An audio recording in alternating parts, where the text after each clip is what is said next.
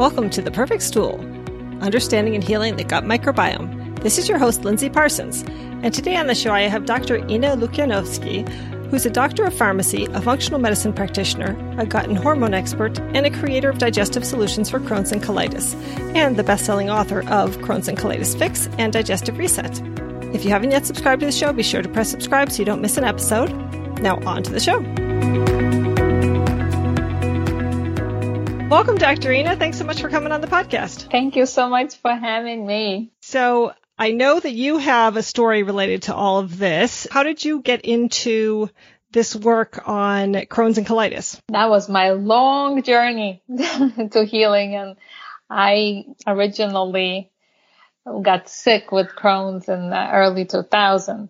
I was originally misdiagnosed with colitis and then properly diagnosed with Crohn's. And I tried all kinds of medications and it didn't bring me much relief. Being a pharmacist myself, I also was skeptical and was worried about the side effects, which doesn't help at all when you know them all, right? And I tried different methods. I went for different modalities of healing. I traveled and nutrition was not at the point where it is now, but tried changes and I did succeed to a degree until I finally found functional medicine that really brought me to a whole different level. And that's how I started the practice because it helped me.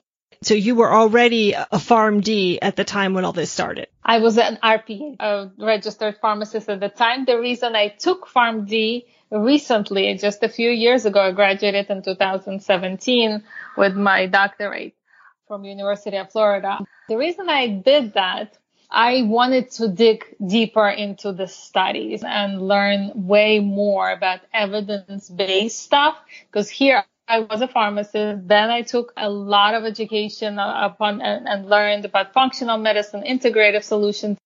And then I decided here's the time to do my doctorate to be able to really extrapolate all the details and learn about the evidence-based studies. What year were you diagnosed with? It was colitis? Original colitis 2000 and then 2003 was Crohn's disease, the final diagnosis. When you see a Crohn's or colitis patient in your practice, what is your first step in working with them? It's the initial consultation. I take them on a really long consultation. We discuss history. We go all the way back I listen to them. I need to hear their goals. I need to understand their gut story. And by the end of the session, I am more or less on top of what functional diagnostics they should run and what route we should take for them to heal. So do you typically have to do some more testing with them or is a diagnosis of Crohn's or colitis sufficient to start working with them? With most of my clients, I recommend functional diagnostics. They really can open up and show us a whole different picture. It really, especially the stool test with the PCR technology right now, something where oh, even others, there's toxicity related uh, testing that doctors at this point don't have an option or don't have the education to dig for and that can really be it. That could be the root cause. And it's great. It's great to find out. So what do you use for diagnosing toxicity? Well, it's really not diagnosing. I try to steer away from that term, but to recognize and to see and to get a lab check out. I really love first I would do organic acid test for a client and sometimes just from that lab alone, we could see, we have to dig in and see if there is metal toxicity. Then we're going to do more extensive testing, for example, for metals or for mold toxicity or other toxins. So whose testing do you use for metals? I love GPL. They're great. There are plenty of labs now. I just had really great success with that lab. It's very great thorough. Mm-hmm. Yes. Correct. And then for mold, what, what kind of test do you use for that? For mold also, I love to, to use GPL for their mold testing. And what's that one called? Mold tox screen, I believe, or full tox screen. And then the organic acid test, do you, do you do that also through Great Plains? Yes. Mm-hmm. And have you ever used the organics organic acid test? For myself or for my clients? For your clients. Around 10 years by now, close, um, as close as possible to 10 years. I've seen hundreds of these. Yeah. Oh, okay. So what made you choose the Great Plains over the other? It was one of the, probably second lab.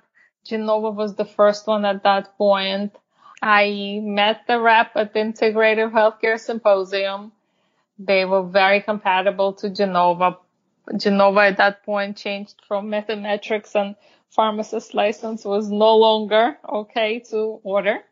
And that was a perfect choice for me, GPL. Oh, okay. What kind of information will you see on an organic acids test that will lead you to believe that it's perhaps a metal toxicity issue? It could be an, a combination of things. It could be the fact that the, we see that there's a lot of issues with the liver detoxification, a symptomatic presentation along with combination of things plus the liver plus um, the the look of a, of a client. It's really at least a few different ways you could see and then go for metal testing. So what will you see in the look of a, of a client that would lead you to believe they might have?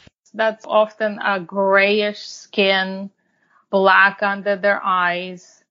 They're often feeling cold, cold sensations in the hands. Sometimes they have metallic taste in their mouth that's liver unable to process often uh, or being the, the bile ducts being congested. They usually have that color. And would these be people who have had uh, some knowledge that they were exposed to heavy metals or people who were just sort of, oh, I have no idea how that happened? We get both. So I often have someone that would say, oh my goodness, I had no idea.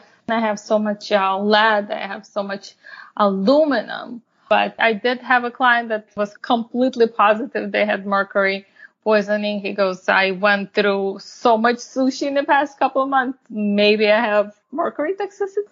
And here we go. There it was. That can happen. And that, that I assume is primarily from like the tuna or yeah, the bigger fish. Yeah. Yeah. Large fish. Again, some companies are very, very responsible and they can grab the fish before it reaches a certain weight. So that's very much less of a mercury in the tuna, like a Vital Choice. Their Ventresca pretty much doesn't have tuna Ventresca doesn't have any mercury. Oh, didn't know that. Yeah, which is great. That's what I get. So don't buy all of it. Vital Choice, you said? Yeah, Vital Choice. Canned tuna. It, it is, but BPA free and very, very, it's sustainable and organic, very clean company, very oh, responsible okay. guys. Good to know. So we were talking a little bit about the mold. What kind of signs and symptoms might lead you to that or things on the organic acid test might lead you to that, so that you suspect mold? To suspect mold, uh, with my clients, it gets a little harder because my clients usually are Crohn's and colitis and they're very sick to begin with. So the symptoms can kind of mix in all together. So that gets tough. Usually uh, mold I would mostly recognize from like the organic acid test. And that's like right in the beginning of the test, we would get aspergillus being high, there are different kind of markers, tartaric marker, 5 hydroxymethyl 2 furoic. That they're really high numbers indicating or furan marker. We would really go straight for mold test. Oh, okay. Pardon this brief interruption, but I wanted to mention that if you're struggling with your gut health or suffering from an autoimmune disease and would like help reversing these problems naturally, I work with clients locally in Tucson, Arizona and virtually all over the country. You can set up a free one hour breakthrough session with me to talk about what you've been going through and hear about what health coaching is and how it might be able to help. And I also offer single consultations if you just want some ideas and advice on moving forward. And you can find links for that in the show notes. So I wanted to share with you about Hum Nutrition, who's my sponsor for this podcast. They provide nutritional supplements backed by clinical research. Hum uses only natural, clinically proven ingredients that are highly absorbable, non-GMO, free of common allergens like gluten and soy, and sustainably sourced. I've been trying two of their products to help with my tragic sleep issues since I've been going through sciatica. I was sleeping in short spurts of sometimes only three to four hours with a big break and then maybe two more if I was lucky. And from the first night I started taking their two supplements called Beauty Z's and Mighty Night, I can tell you I've had better sleep, including many nights of six hours straight, followed by another two hours. And while Beauty Z's is a melatonin B6 supplement, and I was already taking the same amount of melatonin, I can tell you it didn't help nearly as well. I can truly attest to its claim that it supports a deeper beauty sleep. And then their other supplement, Mighty Night, has also helped with my sleep and helps with overnight cell renewal for your skin and body and improves your skin texture and tone overnight. So to help boost your well-being in the ways you need it most, take their quick quiz and get individualized product recommendations from their team of registered dietitians to help bring your skin, body, hormones, and mood into balance with Hum Nutrition. Use my code STOOL and get 15% off your first order of at least $29. Plus, with flexible subscription options and chic packaging, it's insanely easy to stay on top of your daily dosage. That's humnutrition.com and use code STOOL for 15% off your first order. And then how often do you find that people with Crohn's and colitis, the root cause is, is some gut stuff like candida or bacterial overgrowth? Super often. Hmm. Very often. Many, many of my clients have candida overgrowth. Many, many. Have you begun to form theories about what the most common root causes are for Crohn's and colitis? That's a question I've been asked recently a lot. The common root cause, would you believe that it's the personality? Yeah, yeah. My common thing in my Crohn's clients is type A personality. They push themselves. It's a combination, of course. It's a multifactorial situation. There's so much is involved. Type A personality is very common in Crohn's patients and they really push themselves. They're one of those go-getters and without slowing down. And that can really get you in trouble. It's root cause for Crohn's is a multifactorial base, except that, that being like an overdrive and not letting yourself relax enough and not remembering yourself and not prioritizing your health often is an issue. Tell me how that relates to gut issues. What's the physiological process there? I assume we're talking about stress. Sure, it's adrenal imbalance. It's the fact that, you know, gut microbiome, this is something interesting many people probably don't know. If you're having a perfectly balanced gut microbiome or as close as perfect as you could get, probably no one is perfect, but as diverse, because we, we want it to be very diverse to be, to be healthy. As diverse as possible and overnight there's some kind of severe stress, fire, major fight, something really horrible happening. The next day, if you tested that microbiome, it would show someone super sick and really, really different microbiome. So gut microbiome, of course, plays a major role. Is it as easy to repair after the damage? Not as, as, as it could go down in overnight stressful situation. And so I presumably the stress releases cortisol and then how do you think that impacts the gut microbiome? Stress releasing cortisol, we don't have the exact connection to how it affects microbiome. We do know that uh, cortisol being released in a really high amount we feel that overdrive. Sometimes you can't rest with the high cortisol. When your cortisol is constantly high, you will have some kind of other hormone imbalance, sex hormone imbalance that leads to possibly blood sugar instability. Blood sugar instability, now the release of insulin, now you're not going to, now you'll have the cravings, now you're not going to eat properly. It's a chain reaction. And then you get like indirectly to gut microbiome imbalance. Okay. So when you work with clients, do you also test their adrenals?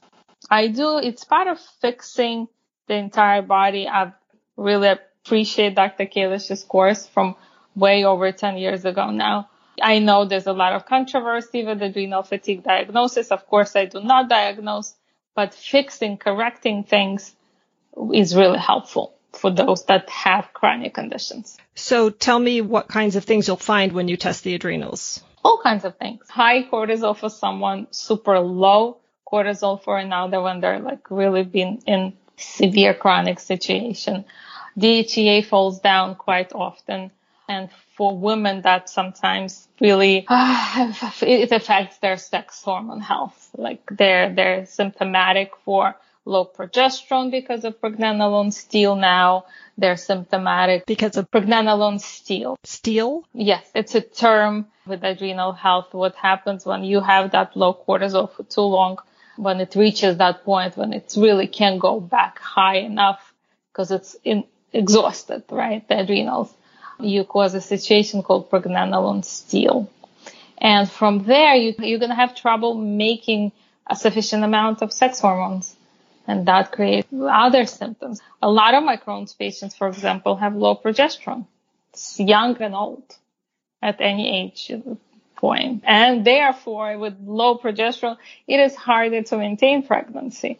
So no wonder now they're confused why they having miscarriages. Low progesterone often leads to miscarriages. I know all about that. That's exactly what happened to me. Yeah, I had low progesterone and had trouble getting pregnant and staying pregnant. So I was lucky to have one live birth though. Yay. This is where I find this to be completely overlooked problem. You often hear from a traditional gynecologist, it happens, you know, miscarriages happen. It probably wasn't a good embryo. Seriously? Did you check my progesterone level? Yeah. How often do they do that? Yeah, I had to supplement with progesterone for many, many years to get pregnant and to, to maintain it.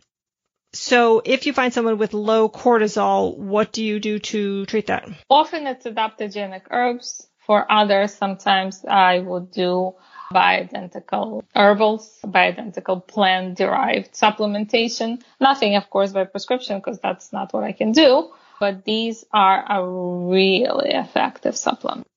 What adaptogens do you like to use? And are you a herbalist type or with the drops or do you get to tell people to use the pills or? I often mix, but with my favorite one right now is Adaptocrine from Apex Engine Energetics. That's my go-to at this point. I've seen great results with it. Okay, so is that a mix of different uh, adaptogens? Yes, mix of great adaptogens. But again, that's a blanket adaptogenic herb combo. But if there is a need for more of plant derived bioidentical hormone for just a short term, DHEA, pregnenolone, they work well. I know that the adaptogens help both with low and with high cortisol. Do you use the same thing in that case or something different? Very often I do, yes. More often with low force activity. And if I see overreactive and if I see this is just a very recent case and I'll be able to fix it with a quick fix, I don't even go there but most likely it would be for both cases. Is there something different between Crohn's and colitis in your treatment approach or in typical protocols or? It's a very good question. I understand what you're asking me. Not one of my protocol has been the same for the past good three or four years. Everything is so individualized for every single, like no Crohn's patient is the same. More probably Crohn's patient than colitis patients. Not one wellness plan that I create, it looks the same as the other. Do you typically though you use the herbal products in helping people? Herbal and nutrition supplementation. What kind of diet changes do you recommend for people? Anti-inflammatory. That's where I really focus on. As long as the diet is very anti-inflammatory and stable for macro and micronutrients balance. I don't restrict completely the SCD diet. Uh, SCD can work for, for a short period of time for sure, except completely without carbohydrates. Usually weak patients, Crohn's patients and flare, they really need some carbs to flourish. So yeah, I do allow that in the diet. The SCD is the specific carbohydrate diet? Correct. Okay, so when you say anti-inflammatory, is that, what does that mean exactly? The diet I create for my clients usually a mix of a paleo with a little bit of carb with focus on a ba- properly balanced plate, macro to micros, all thought out and colorful plate to get the most out of your nutrition, like the, not to have repeated meals all the time.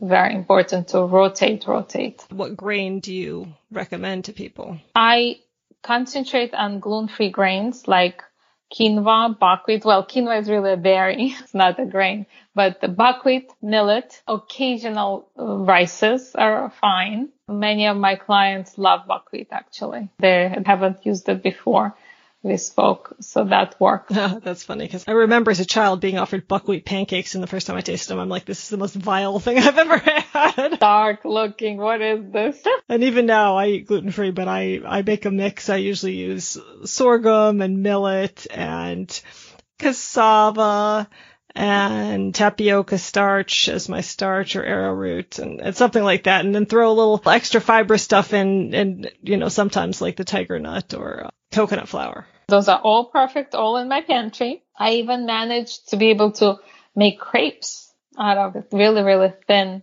pancakes. Yeah. It takes time, but yeah, you learn. And almond flour, of course, that's my go-to flour as much as possible. And the key is to rotate. Obviously, you don't want to be stuck on one because then you might create another problem. You might create another food intolerance for yourself. I think I probably live like 50% on almonds. see, see, they gotta rotate for you, my dear. Yeah, except that I just don't eat all them any grains. Anyway, okay, so what about elemental diets? Do you use those at all or semi-elemental? I try to steer away unless there's a specific rare cases when I would recommend it for really short term just to kind of calm everything down, but not for too long, maybe a week or two. And why is that? I, again, I won't find an evidence based study on this strictly from my experience with so many clients. When the stomach is empty. First few days it feels great. There's no pain. When your gut is inflamed, what happens? Food passes, it creates pain. So food is associated now with pain. People are afraid to eat. Commonly found with Crohn's and colitis patients. When you restrict them on like chunky food, you will now decrease the pain. So they feel better first couple of days to a week. Things are great what happens afterwards is that microbiome cannot be really sustained and be really well balanced without the chunky meal or at least a smoothie. You need to feed intestinal lining. You need to feed gut microbiome. And unfortunately, elemental diet won't provide that. My opinion with a decade of experience. People start to feel gassy they will start losing natural probiotics in the gut flora and they start to feel worse later in pain. So yes, it's a very short term. My practice only. I'm not putting anybody's products down. If they had success, great. Just doesn't work for my people. What about fiber? Fiber, again, very carefully, but it's a must. To refeed that flora, you can't avoid fiber. You're just going to have to be very careful and do a proper job putting back the fiber into a client's diet. And I've been really good. I've learned there's overgrowth of bad bacteria, no good probiotics in there, and you give them fiber, they hurt. There's gas, there's pain. They're like, what the hell? I'm like, listen, I read your test and it said you need fiber. And in the beginning, it took me a while to understand how to gently, gradually put it back in when they're flaring, do you use fiber or do you wait till the flare stops or? It depends on the flare. If it's a real flare, then yes, I would wait a little bit until they're better. Yeah. And then we, we restart. And how do you gently introduce fiber? Small amounts, little by little. Pinches in the beginning only, and then we grow. And then your probiotics will regrow as you go and, and it gets so much easier. And are we talking about supplemental fiber or you're talking about just within the diet? Depends. Uh, often the diet is not enough. Depends on if I, if I see a GI map results and they're in need of a lot of prebiotics, then we do fiber from a supplement. Okay. Is there a particular one you like? There's a lot now. I like paleo fiber from Designs for Health. It's a great combo. Mega prebiotic from uh, recently from Kiran's company, Microbiome Labs. That's also a really great choice. Sometimes I get to the point when I would even use both of those products for a patient. Do you use probiotics then with patients as well? Oh, of course. My, that was my doctorate paper. Oh, okay. What was it? When I got my PharmD, it was the clinical effectiveness of probiotics in Crohn's and colitis patients. Nice. Yep. At that time, they let me. I'm really grateful. I'm not sure if they would today. Things are becoming a little weird again with nutraceuticals. But yes, I have really great evidence-based studies to support the use. Now, of course, now as, as we speak, actually, more information comes up on probiotics, more and more and different ones. And we're learning more about different species in the gut. So eventually we'll be able to bottle more species. We are limited right now. And since we know the changes are so rapid and more information is known, there's no manufacturer that can keep up with changing all this so fast. So we kind of stuck with the original blends from 10 years ago. Yeah, but there there are some changes. I see really great stuff coming up, so we're we're on top of things. So which probiotics did you study? In my paper, the n- number one probiotic that showed at that point was VSL3. Here we go. That's right. So VSL3 showed that best evidence at that time. Remember, this is 2020. My paper was finished in 2017. Yeah. I don't use that in my practice. Okay, so which probiotics do you use? I really use a lot and I use probiotics depending on results that I see on the GI map and OAT lab. I love Garden of Life original professional formulas on multi probiotic. They're soil based. I love S. boulardii. Depends only for if there's a need. I love Probiomed from Designs for Health. I like True Bifidо for master supplements. I am very choosy and I pick and choose and, uh, for every case. Will you typically have people do multiple kinds of probiotics like the spore based and the lactobifido and the S. boulardii or more particular? Depends. Most of the cases I do not combine. Most of the cases I don't. I've had a few where I had to. There was a need. And so this is basically based on what you see on the GI map, you'll decide what they're most lacking in. Yes, exactly. What they're lacking in, what they would benefit from. For example, megaspores by Microbiome Lab for certain cases, but if there's bacilli overgrowing, of course I won't give that to a client. So it has to be review and then recommend. So you mentioned Dr. Kalish. You did his course. That's Dr. Daniel Kalish, right? Yes.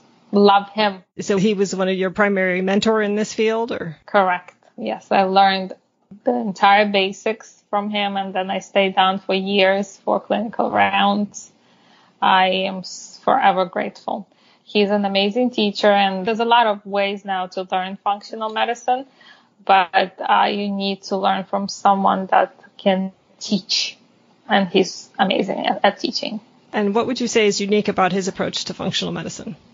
Number one, he loves what he's doing. number two, he truly believes in what he's doing. And number three, he's constant search and, and thirst for more learning. Like he's learning right now. He's learning with another doctor on, he's on another agenda and learning about organic acids and, and then he went on to learn. He's doing more research on Genova Lab, whatever it's called. So he's, he's amazing. So he's now uh, working with IFM, teaching with them. Institute for Functional Medicine. Correct. Yeah.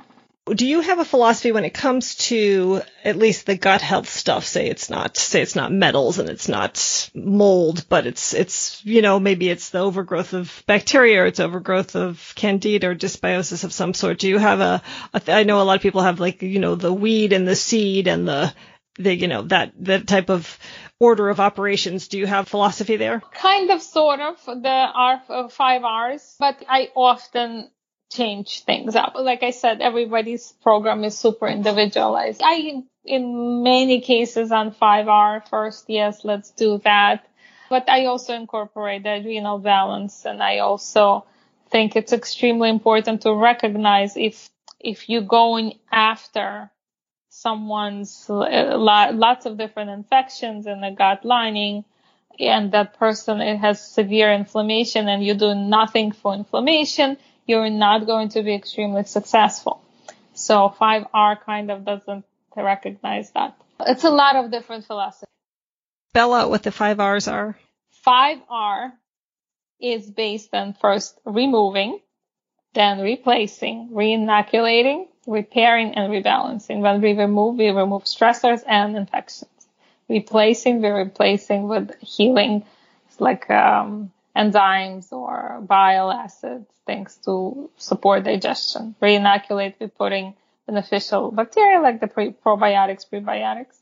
Repairing, which I often number four repair for most of 5R. I, I often put it, put it way higher and start sometimes along with number one as far as repair part and supporting lining. And number five is rebalance. It's, it's all different aspects of gut health, emotional health, your optimal health and lifestyle choices. And I work with my clients on a, on a really different level. They, we speak about what's going on in their life, how they could address their emotions and how they can handle the situations. My programs offer my personal coaching throughout the entire time and they know they can ask me anytime at any point. So it's a lot more to gut healing than just like the 5R. And when you said you, the repair you sometimes put up at the beginning, what, what is repair about? L-glutamine for gut lining when there's, for example, leaky gut, when the zonulin is really high. I would do L-glutamine from the very beginning. Sometimes zinc. Sometimes it's an extremely important vitamin C, vitamin A if there's a need. I do that often with number one. Okay. And do you wait to introduce probiotics after you've done removal or do you introduce those early? Depends. Uh, but I would say majority of my cases, I give the antibacterials, antimicrobials a chance to work before I, I do the probiotic flood. Do you use butyrate at all in your practice? I do, of course. Love butyrate. I, I have a product that I absolutely love. Enterovite by Apex. And it's a great stuff. I think they just sent me some of that. I think I just got a free sample and gave it to a friend to try. It's really good stuff. Do you use that early on or do you wait until sort of the removal process has completed? Mm, depends on the case. Sometimes I start it from the very beginning along with the entire process because it's an anti-inflammatory part of the anti-inflammatory approach. I think that was really key for me. I tried it relatively recently and it seemed like that was the final missing piece of the puzzle to try and switch that because I was a high proteobacteria case. So I've just submitted a new stool test and I'm excited to see if I've brought them down. I'm sure it's better. I've seen that over and over. I, it certainly seems better. good. Very good. Okay, well, I think I've asked everything I was planning to ask. Anything I should have asked? I think you did an amazing job. Okay. Any final words of wisdom you'd like to leave our listeners with? Yes. When you're healing, it's extremely important to put yourself first. Your health is your priority at any point, whether you're feeling better, oh, here I'm feeling better, let me like push on it and let me do this now. Like I feel guilty, I'm feeling better. No, your, your health is your priority. This way you're able to help your loved ones. This way you are, it's like putting the seatbelt uh, in an airplane for yourself first. And actually, you know, here's a question I should have asked is, I know there's a lot of people out there who may have never done anything other than pharmaceuticals for their Crohn's or colitis. And they may not know or realize that there are other ways to treat these diseases. Would you say that 100% of people can heal with natural methods or what percentage of people could give up those pharmaceuticals and heal in some other way? I didn't study my clients yet to know what percent of them were able to get off the medicine completely. I, I should, right? I have 10 years of worth of cases that I need to put in into study. But a good percent of my clients were able to get off the medicine again with the doctors. Okay, of course, I'm, you know, I'm just their guide, but they make their decision with their MD. Right. They see when their symptoms are clearing and they can afford to start to taper off. Okay. Great. Well, thank you so much for sharing your knowledge with us. And do you want to mention your website so people can find you? I would love that. Thank you. My website is digestivereset.com. That's where you could get all the information you need to find me. Uh, my email is ina, I-N-N-A at digestivereset.com. And the phone number for the office is 732 414 6223. And where do you practice out of? My physical office is in Marlboro, New Jersey, but I work with clients from all over, even overseas. Okay, great. Well, thank you so much. Thank you so much for having me. Well, I hope that gave you some avenues to explore if you're suffering from Crohn's or colitis. And if you want to stay in touch and get articles based on each of my shows, as well as upcoming webinar announcements, you can join my email list at highdeserthealthcoaching.com on the newsletter page under communications. And just a reminder that there are a few ways you can support the show. On my webpage, there's a recommended supplements page with Amazon and iHerb affiliate links. And then there's also a testing page with links for gut and lab testing through my affiliate accounts with Biome, Longevity, and YourLabWork.com. And then you could also buy high quality supplements in my online Fullscript dispensary. And there's links in the show notes for all those things. And do compare prices if you find the same supplements elsewhere. And you can also support the show with a monthly donation of $2 or $5 or whatever suits you on Patreon.